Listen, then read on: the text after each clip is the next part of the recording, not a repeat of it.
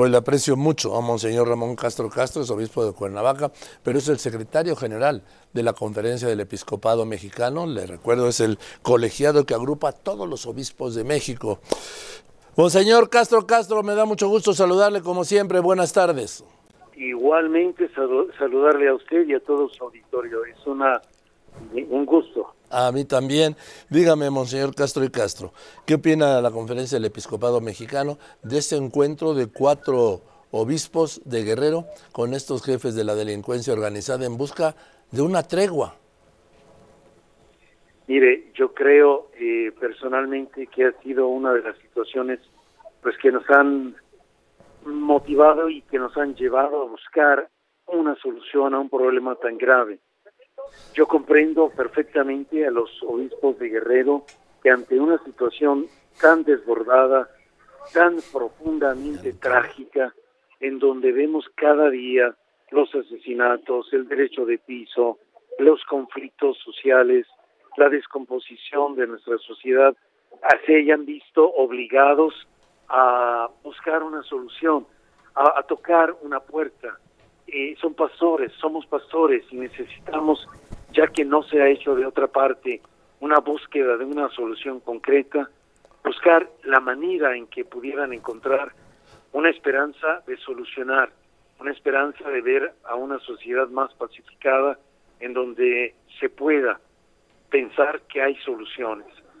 Siento que eso es lo que llevó a mis hermanos obispos a esta situación y obviamente nos solidarizamos el resto de los obispos con ellos en su problemática tan profunda en una realidad tan herida que se va descomponiendo cada día más. Ahora, Monseñor Castro y Castro, secretario general de la Conferencia del Episcopado Mexicano, esto también representa que el Estado, que el gobierno está en falla. Eso es lo que pensamos, eso es lo que vemos. Eh, ante los hechos y a las, las consecuencias de lo que vemos, ante estos hechos evidentes, se nota que hace algo falta eh, la autoridad que tiene la fuerza, el Estado es el que tiene la fuerza para poder solucionar esa realidad, para cambiar las cosas y no la utiliza. Entonces, desde hace mucho tiempo hemos dicho que abrazos, no balazos, no es una forma de solucionar el problema. Esta estrategia no ha funcionado, México sigue sangrando, México sigue herido y se lo hemos dicho con todo respeto y cariño, no funciona.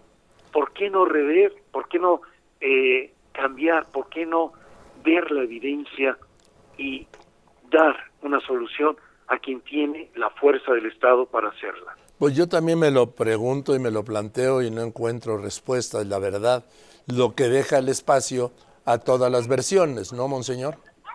Muchísimas versiones, muchísimas. Uno puede atar cabos y decir, huele a pato, camina como pato, eh, gruñe como pato, entonces es pato, ¿no? Entonces, muchas conclusiones que no puedo decir, pero que son lógicas ante esta realidad. Y bueno, y lo, lo más rotundo, al día de hoy, en lo que va de este gobierno, Monseñor Castro Castro, han asesinado a 179.285 personas es verdaderamente preocupante, verdaderamente preocupante. Es gravísimo, además, porque se imagina cuántas viudas, cuántos huérfanos. Tantas familias, miles y miles que viven con miedo. Yo le puedo decir en cuanto el 60% de la población está bajo la amenaza del derecho de piso. Han cerrado tantos negocios, tantos prefieren a tener la presión, la amenaza de que son asesinados o que alguna algún miembro de su familia. Vivir en miedo en un país como México es verdaderamente inconcebible y esa es la realidad, por desgracia. Ahí está la situación, porque Morelos es otro de los estados fallidos en materia de seguridad, monseñor, y eso usted lo vive cotidianamente como obispo de Cuernavaca.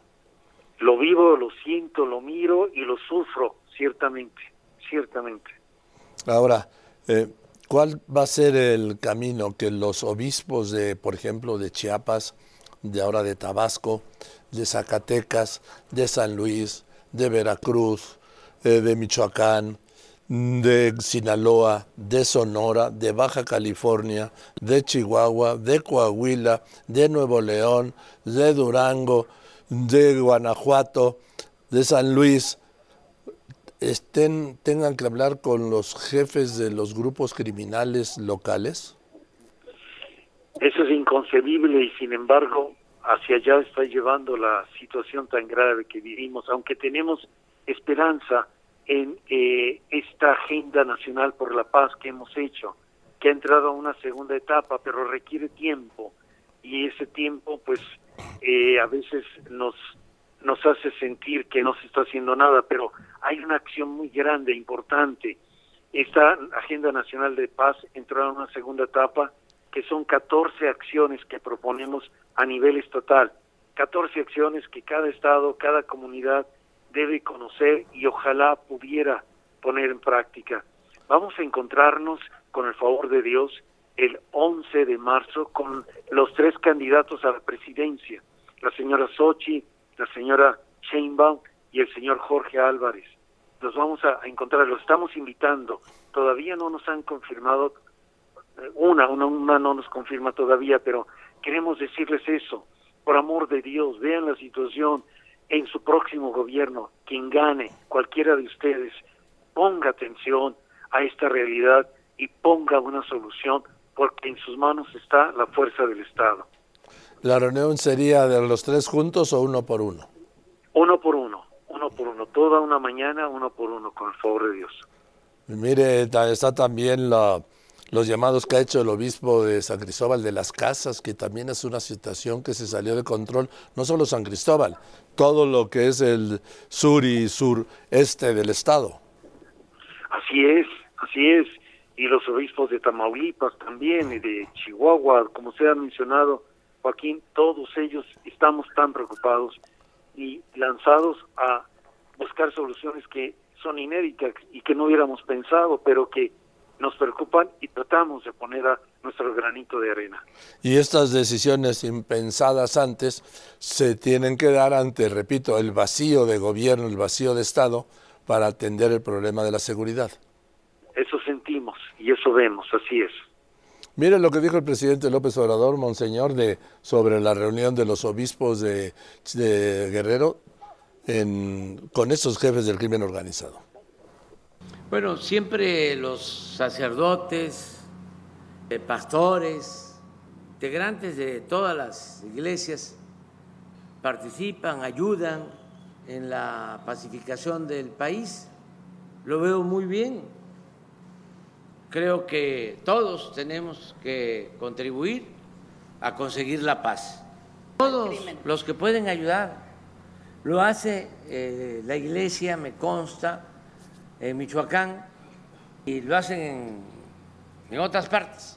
Nosotros lo vemos bien, lo vemos muy bien, nada más que nada de acuerdos que signifiquen conceder impunidad, privilegios, licencias para robar, pero el que quiere abandonar ese infierno, porque también eso se tiene que tener muy claro, la, ¿cómo dice la canción? La jaula, aunque sea de oro, ¿no? No deja de ser prisión. ¿Qué opina, Monseñor?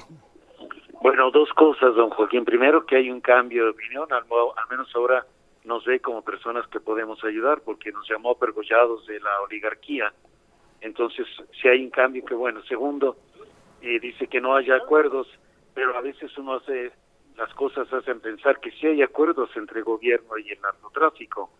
No digo quién, pero pareciera que hay acuerdos. Y sabemos que muchos municipios, muchos municipios están eh, en sintonía y en acuerdos con el narcotráfico. Pues primero sea también el gobierno el que nos dé el ejemplo, ¿verdad?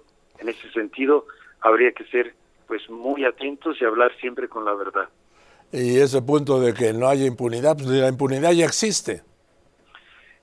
El 90% del crimen organizado lo sabe perfectamente y por eso hace lo que quiere. En fin, monseñor, pues le mando un abrazo Le aprecio mucho que me haya contado, eh, que me haya contestado y le mando mis mejores deseos por lo que usted está cruzando ahí en Morelos. Muy amable, muchas gracias, eh, Joaquín. Saludos a todos su auditorio y Dios los bendiga. Gracias. gracias, no sé, ya se le había olvidado. Gracias, Monseñor Castro y Castro. Ánimo. Don Ramón Castro y Castro es obispo de Cuernavaca, pero es el secretario general de la Conferencia del Episcopado Mexicano. Es decir, habla por todos los obispos de México.